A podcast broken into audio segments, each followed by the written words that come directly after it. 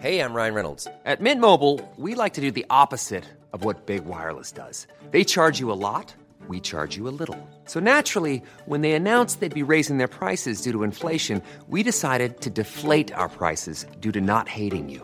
That's right. We're cutting the price of Mint Unlimited from $30 a month to just $15 a month. Give it a try at mintmobile.com slash switch. $45 upfront for three months plus taxes and fees. Promo rate for new customers for limited time. Unlimited more than 40 gigabytes per month. Slows. Full terms at mintmobile.com. Hi, I'm Maeve Marsden, and you're listening to Queer Stories, the podcast for the monthly LGBTQIA storytelling night that I host and program at Giant Dwarf in Sydney. This story was shared as part of a Queer Stories end of year celebration that I named Chosen Family Christmas.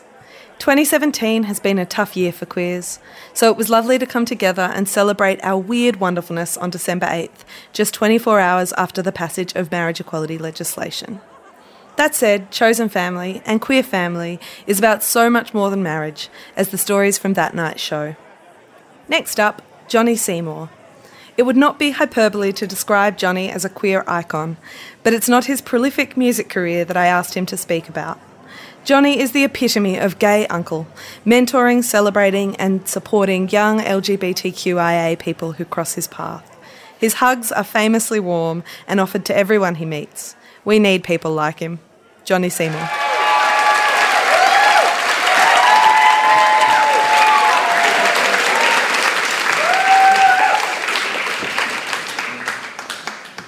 Hi, everybody. My name is Jonny. I'm a homosexualist. it's been 14 months since my last queer stories. since, uh, since my last queer stories, I've been diagnosed with melancholic depression, PTSD, and suffer chronic neurological pain, and as a bonus, pseudo dementia. This is not from Queer Stories, though. but it's a lot.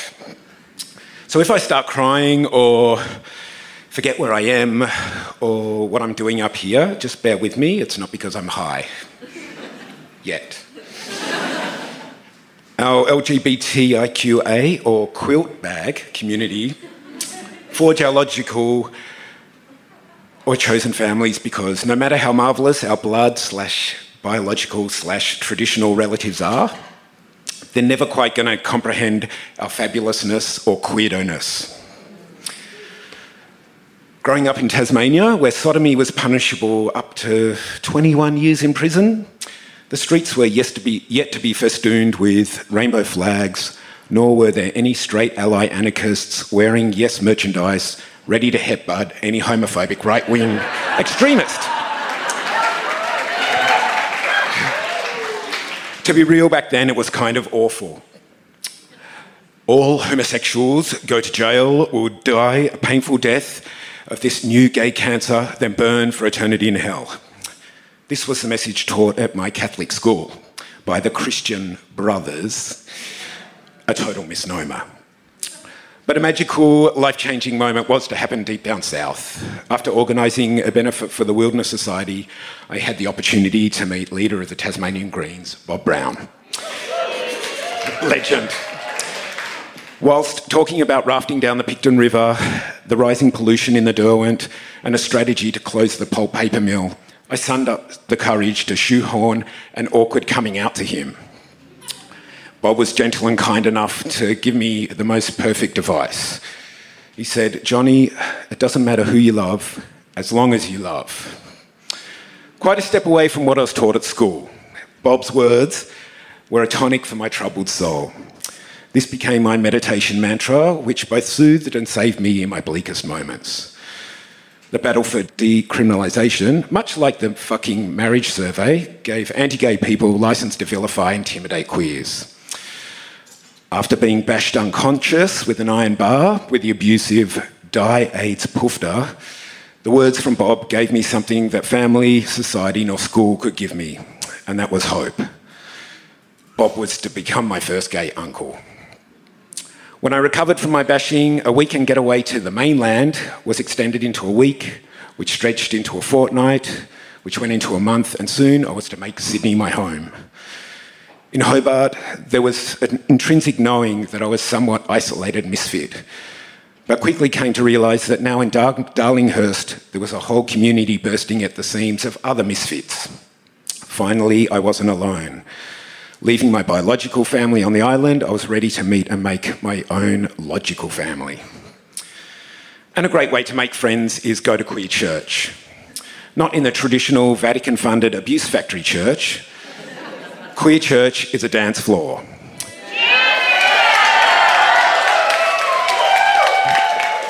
Uh, here we make a pretty fabulous congregation.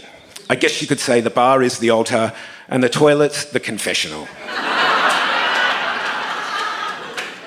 But in the early 90s, it was a different scene to what we have today. There was a plethora of gay bars. The Olympics hadn't gentrified the city.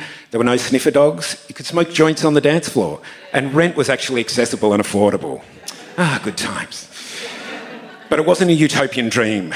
Unfortunately, friends were dying from AIDS. And here my gratitude and respect for maternal queer women flourished, as they were there on the front lines, caring, looking after my brothers back when HIV meant certain death. But together we beat an epidemic. So this marriage survey crown was always going to be snatched and ours. One of my most enduring uh, queer nibblings is the genius DJ Gemma.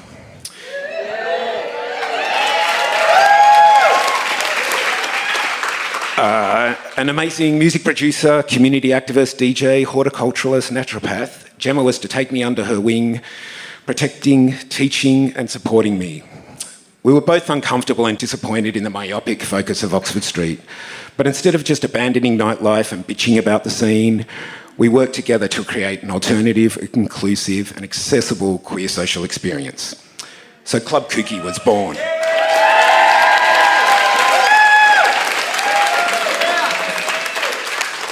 We wanted to create a platform for emerging performance artists and musicians and their admirers to share their talents with fellow queerdos. Queer art for queer people. For many, Kooky was a place and is a place where they feel as though they belonged for the first time. 24 years later, this feeling has endured and become a major family reunion unto itself. The most recent Kooky in the middle of the shittier quality survey felt like a place of relief and became a much needed group healing. Collectively, we are powerful, resilient, and unbreakable. But queers have no official temples, museums, synagogues, or even a fucking RSL to call our own. our bathhouses and discos get closed down. All of our once sacred spaces, Phoenix, Kenza Kensington, Ruby's, the Stronghold, Barracks, Albury, Midnight Shift, have dissolved into gentrification and transformed into fluoro lit takeaway food stores. Not that there's anything wrong with takeaway food, but the physical space may dissolve or just be transitory. But fortunately, right now in Redfern, a place called the Bearded Tit is our physical. This is our, our physical queer family space in real life from our weekly Queerborhood evening showcasing incredible performance artists and especially people, queer people of colour, to also being a refuge during and after the painful marriage survey. It's legit. Pretty please support small queer businesses when you can. These places are more than just for profit operations. They're meeting places for queer people and queer community groups in real life, as you can't get hugged online. My logical brother, Paul Mac, is my Clayton's boyfriend. It's the boyfriend you have when you don't have a boyfriend. Together, we formed our band, Stereogamous. We've remixed our idols, got to travel the world, and bring people together through music, hugs, and super faggotry parties. We've basically worked to make our band become an ephemeral, uh, ephemeral music, musical safe space. We've had a long term boycott and moratorium on plating weddings until it's equal. Now we're open for bookings. At the end of last year, we created a mural to our dear friend George Michael. This was to honour this angel who, and create a space where people could come and celebrate his life and mourn his passing. This painting remained untouched until the dreaded survey, again, where it was vandalised on at least eight different occasions.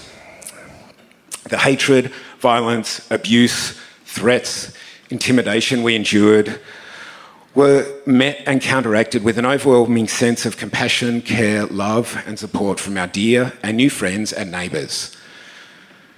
For this, we are eternally grateful for our queer family. A lover is for a season or seven, but a queer brother, sister, nephew, niece, uncle, auntie, siblings, or nibblings are for life.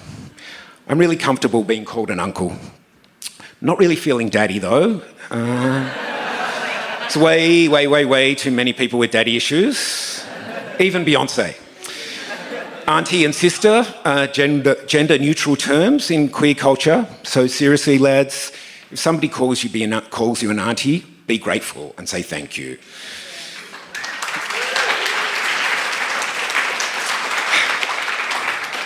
Logical or chosen family are the queer people who support you, uplift you, hug you, cry with you, feed you, laugh with you, and aren't only out here just trying to fuck you.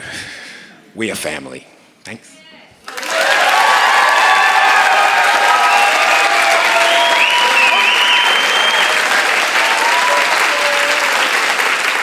Thanks for listening. For tickets to the next Queer Stories, visit giantdwarf.com.au. To check out other events I produce and perform in, visit maevemarsden.com. And if you'd like advance or discount tickets to these shows, look me up on crowdfunding platform Patreon.